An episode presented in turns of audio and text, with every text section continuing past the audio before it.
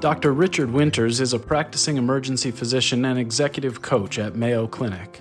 As Director of Leadership Development for the Mayo Clinic Care Network, Dr. Winters facilitates retreats and delivers programs that train leaders at healthcare organizations worldwide. Dr. Winters graduated from the Mayo Clinic Alix School of Medicine in 1994 and is board certified and residency trained in emergency medicine. He completed a healthcare management executive MBA from the University of Texas at Dallas and is a professional certified coach through the International Coaching Federation. If you enjoy this conversation, remember to hit the subscribe button. Now let's join the conversation as Nathan Bays discusses leadership in medicine with Dr. Winters. Welcome today to the Gary Bisbee Show. We have Dr. Richard Winters as our guest today. Dr. Winters is a physician and a professor of medicine at Mayo Clinic. He's also an international leader and an expert in leadership development. Dr. Winters, glad to have you. Yeah, thank you for having me, Nathan. Yeah, absolutely. And Dr. Winters, tell us a little bit about who you are, your background growing up, your childhood, some about who you are. Yeah, I was born to do exactly this. Is actually not the answer at all. I was a high school kid who was getting C minus, D plus in my science based classes, and I was doing high school radio and playing in bands and skateboarding and doing all those sorts of things, having fun with friends. And so, if I would have, and actually, the first time I told my parents I think I want to be a doctor, they they very appropriately laughed at me. And so, after high school, though, I did I started liking science and thought healthcare as a potential career. At that time, my grandmother got Lou Gehrig's disease, and so she was in our house and my mother took care of her and I helped on the side. And I saw in there, started developing an interest in medicine and then started working at the hospital. I was a monitor tech, so I'd look at ECGs and work the night shift while I was going to college. And I'd go to sleep and I'd see ECGs in my head and go to school during the day. And so that really was the start of it. So tell me, Dr. Winters, a little bit about college and when you started to develop your interest in medical school. Yeah, so I so I did very well in in college. Ended up doing okay, and then went to Mayo Medical School, and so that was in Rochester, Minnesota, and that was it was class size of forty, and so a very small school, and a lot of great people, and uh, obviously and Mayo Clinic is huge, and so it was this opportunity to be in this place to learn medicine where it felt like this was the place where discoveries were occurring and really difficult complex diseases were being cared for. And it was very exciting to be a part of that. So, Dr. Winters, who were some of the individuals, classmates, professors who had a, had an impact on you while you were at medical school? Yeah, I know many. It was really class by class. You'd see these, you'd meet these professors, and then obviously colleagues, the, my classmates, the people I'd be working with, and it was just this concentration of in- individuals that were it was like this next level that was very inspiring for me. And it was exactly the right time for me. I'm going to keep going with this theme because this has been the theme in my life where high school i wasn't this great student college i turned it on and then in medical school i did well but i was not an individual who attended all the classes. So i was an individual i won the worst attendance award. That was so i guess for all the parents out there there is hope for you. For me now as i look back it was it just wasn't my way of learning was not sitting in classes. I ended up reading and getting the information in different ways. Uh, but i think medical school college was really growing into who i was and how i learned and that offered me that so you're finishing medical school and you're trying to decide around what actually specific type of practice you want to have when did you become interested and how did you become interested in emergency medicine yeah, medical school, I thought I was going to be a surgeon. I, I, appreciated this idea of really technical ability and being able to go in and take care of a patient with pure skill and knowledge. And I found that there were a lot of different specialties that actually did that. And I started hearing about emergency medicine. And I took a test, like a personality test, I was looking at who I was and what sort of life I wanted to live. And I don't even remember the name of the test at that time, but it ended up that emergency medicine was the fit for me, and so I ended up going into emergency medicine, and it really is a fit. It's it's this opportunity to be able to take care of the whole breadth of the population at any age and anything coming in at any time, and being able to work with people who are doing that, and at any hour. But on the other hand, going home and being able to have time to to think about other things and develop myself in other ways. Uh, so, Dr. Winters, when did you start to become interested in leadership development? Was it related to your own leadership opportunities, or was it all has it always been an interest that you've had? Share a little bit about when you started to focus your time and energy on understanding leadership, how to become a good leader, and developing leadership development curriculum to, to teach others. Yeah, I think it's. I've always been an individual who I get interested in things and want to learn more about it and pursue it. And so, uh, finished residency, and now I'm practicing and taking care of patients, and start seeing things that aren't working, things that could work better. And then, and that was the time where I first started having leadership opportunities. And so then it's, geez, am I going to go to the meeting? And just, it's, I'm seeing a patient, I take a history, do an exam, and then I physicians write orders. And it can't be too much different. So I'm going to go in a meeting and I'm just going to tell some orders and things will change.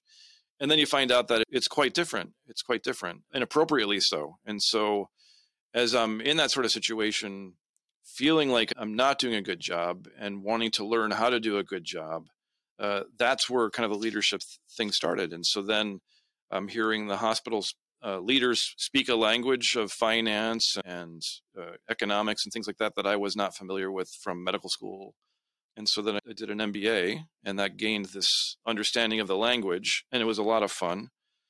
And then as I was in my MBA, and, and, this was another thing, I went to University of Texas at Dallas, and this was it was great because it was 40 physicians. I saw medical school is 40 physicians, and this training program for this MBA was uh, 40 docs.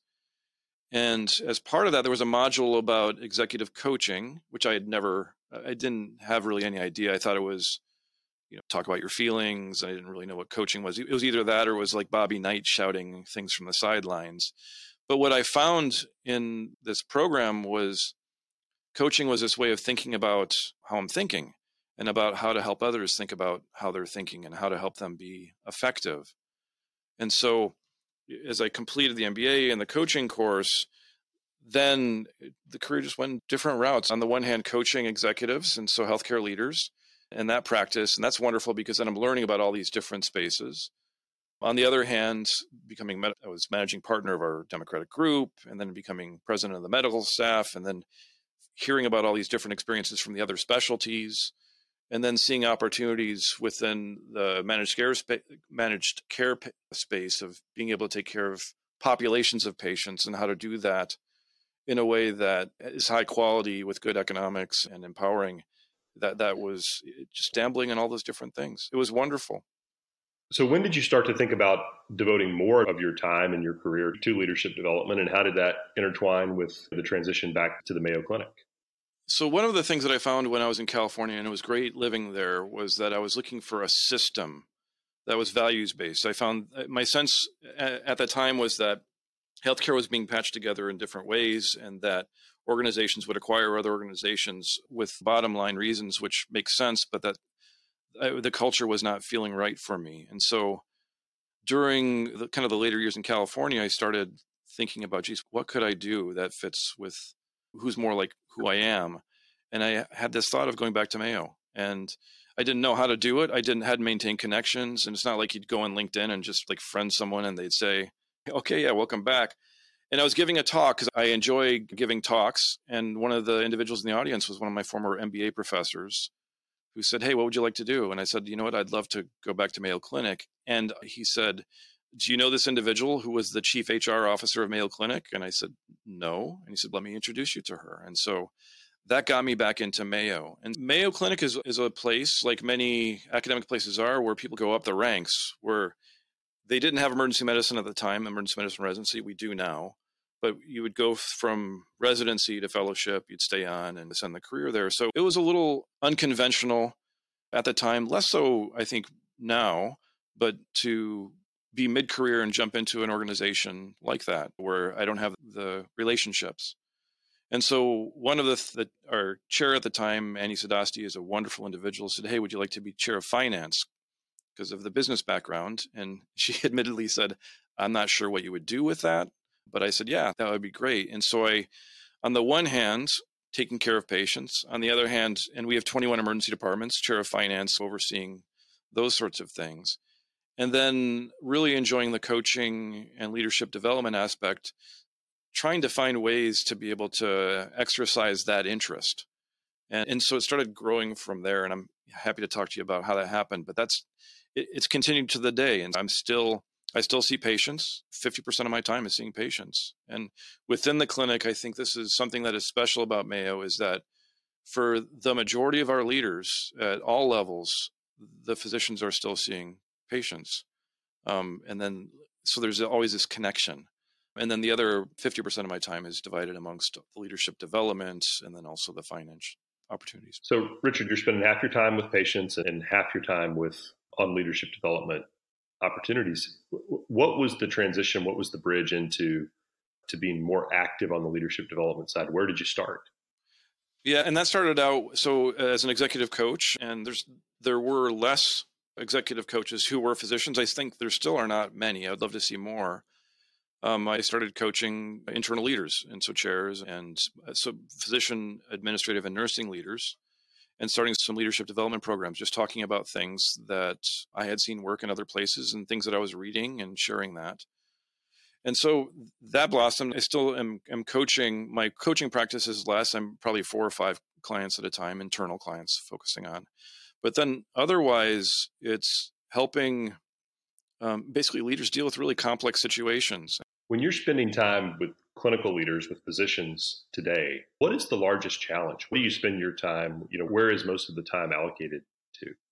The largest challenge is just this you've heard of the VUCA, right? This volatile, uncertain, complex, ambiguous space, and healthcare is all that. Things are changing tremendously. The, the financial aspects of it, the disease, the technology, the patient needs. All, this is just, it's not at all static. And the biggest issue is dealing with this complexity. And so, on the one hand, you have all this complexity, and on, on the other hand, finite resources and time. And how do you deal with that? that it's just and so the you can throw a number there are lots of problems that people face but that's generally it and then as we're seeing within healthcare how do you maintain yourself how do we not burn out and as we're making decisions how do we not burn out each other it's very difficult so you mentioned dr winters physician burnout and physician burnout is particularly post covid is an issue that i think we all hear about frequently it's something that physicians and clinicians more broadly are struggling with. It was an issue before COVID, but COVID has certainly amplified burnout. Share with us a little bit about burnout from your perspective. And as you're working with leaders, how do you, clinical leaders, how do you shape their thoughts around, you know, leading their teams, leading their staff, and, and confronting the burnout issue? Yeah. And so with this complexity comes change and this and that change can be uncomfortable. And let's just go back to let's say 10 years ago and so when I'd give talks, if I were to ask how many of you are, experience, are experiencing burnout, and hardly any hands would raise. And then now, as I ask how many are experiencing burnout, it's uh, really the whole room that raises their hand. And so, have we created burnout? Did it not occur 10 years ago? And I think that it did occur 10 years ago. Maybe not to the degree, maybe to the degree, but I think now we have a language. We understand what burnout is. And so, as we develop a language, we can see that, geez, there's this is not good because as individuals are burned out, we, we know that quality goes down. We know there's huge personal effects. We know that the care of the patient goes down. We know costs go up with churn. There's lots, all these sorts of reasons why burnout is bad. So what do we do? And I think then the next step, and I think we're, honestly we're still at the beginning of the next step, which is what is the language of the opposite? And so one of the questions I'll ask, I give a talk to all of our new physician and scientists hires and I'll ask them, so how many of you can name six causes of metabolic acidosis? And they all raise their hands. How many of you can name the 12 cranial nerves? And they'll all raise their hand. How many of you can name the six components of psychological well being? Nothing. So we're physicians. Like we have the language. I can tell you about everything, all the anatomy and physiology but a language of well-being we still haven't we still haven't created. And so i think we're starting to understand different elements of that. But now as a leader i can start to think about geez what how am i making sure that people are feeling heard? How am i making sure that i'm connecting with individuals and op- offering opportunities? How am i representing and embodying the mission and the values of the organization? And so that so now there's like process things and tactics and ways that that we can move forward. What makes a good leader from your perspective? What are things that you look for and what are characteristics? Yeah. So and so this I think is this is another part of the language and I think of leaders as wearing different hats. And I think the inclination in that sort of circumstance would be to really mentor that individual and tell them from my perspective what I see for their future and what's going to happen. And I can't think of anyone as I've gone through my career and where I've come from and where I've gotten that would have given me the advice that that would have made any sense at any point in the way to where I am right now. I know that today there are jobs that weren't there 2 years ago. And I know that that tomorrow there's going to be a new job that isn't there now.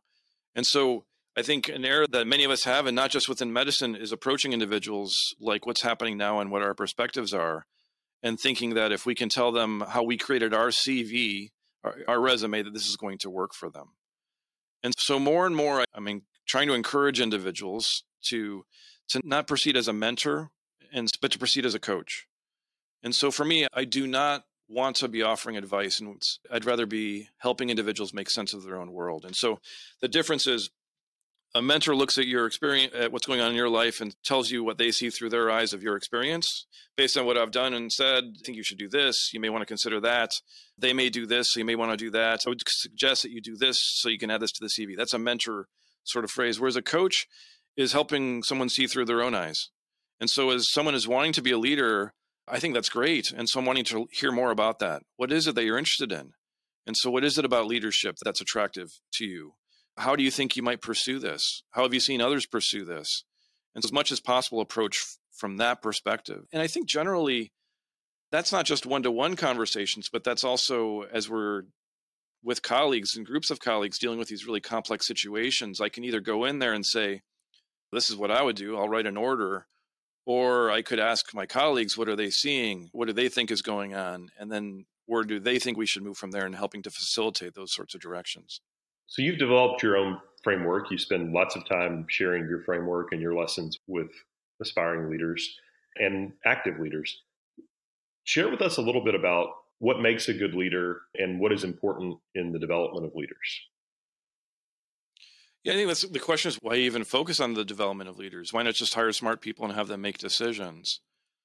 And there, I think we we know so, so and I love the work of David Snowden, the Cynefin framework, this concept of what sort of decision are we making? And so, just briefly, there are decisions that we make that are clear, where we would all agree on what to do. And so, when a patient comes in with a trauma, we have 20 people in the room. There's specific things we do. That is easy. There are things that are complicated. And for those things that are complicated, all we need is our experts, people who have been there and done that and know what to do. And in both of those decision types, those domains, we're dealing with knowns. And so we can we know what to consider, we know what the possible outcomes are, and we go from there. And as a physician, oftentimes I'm dealing with the known stuff. I'm an expert and I'm going into the room taking care of patients, taking care of the trauma, the heart attack, those sorts of things. Leadership is not that. And in most cases, leadership is not that. It's actually this complex, uncertain, volatile stuff. And so, in that space, if I go as a leader, just hire someone who's smart and has some boldness and can tell people what to do, I'm going to be making decisions that are, I'm just going to be missing out on key things, big blind spots. And how do you help individuals escape this like expertism and go towards being able to to include other perspectives, do so efficiently, being able to represent mission and values of the organization, achieve goals, and those sorts of things. It means you're going to have to train individuals to be able to do that because this isn't something that is innate for for most. So, Richard, how do you think about the the right leaders at the right time for different organizations? Obviously, small companies, entrepreneurial companies need different leadership skills and attributes, some different skills and attributes than larger organizations. Just talk to us a little bit about right leader, right leadership skills in the right time or growth stage of the organization and how you think about that as an expert in the space. Yeah, I think that very much depends on the situation, the life cycle of a company, and the size of the organization. And so there are some organizations where things are changing quickly. There's not a lot of time, and you need a, leader who's just going to call the shots. And it's a time where resources are available and you're just going to keep pushing and that is what's needed and so do you need the masses to admire what you're doing and are you needing to connect maybe in those moments you're not but at some point for all organizations there's this curve that happens where it moves from this rapid cycle to, to something that's smoother and slower as you're scaling. And so it requires this agility. And if you're going to be working in a way that's going to not be encouraging autonomy, not going to be encouraging the growth of those that you're working with, not going to be encouraging relatedness between those that you're working with, it's not going to be working out long term. And so I think that's maybe the question. For me, it is our best leaders are have this agility to be able to pivot. They can step into to making decisions sometimes which are not popular but need to be made. But on the other hand, during appropriate times, they also step back and they're able to facilitate the larger group. And as a part of that, that's going to involve more empathy and hearing and hearing of different experiences and stepping into individuals' world, which is maybe going to be more supportive. Final question, Richard, from, from me is advice that you would have for aspiring leaders who are in medical school, graduating medical school, young physicians, clinicians in their career. What advice do you have and would you share with them? Yeah, I think the key thing is to pave your own path. And that can be difficult because you're going to be wanting to understand what the path is. And as you're trying to figure out the path, it's very uncomfortable. And so to recognize at those moments, you're going to make some bad decisions. You're going to do things that you wish, approach things in ways that you wish you had not done. That, that to understand that you're growing in those moments. And so these are the times where you step back and figure out uh, how to do better and how to approach things in ways that are more helpful. I think a lot of the leadership stuff is leaders learning themselves, developing themselves, recognize their own fears and worries, and then working through that. Right. Dr. Winters, thank you so much for joining us today on the Gary Bisbee Show. Your insights around leadership development have been valuable and will be invaluable to the audience that's listening. You've had a fantastic career. Thanks for sharing a little bit about your life and childhood and, and, and the trajectory of your career. We hope to have you back at some point in the future and talk a little bit more about leadership development. But thanks again for joining us. All right. Thank you, Nathan.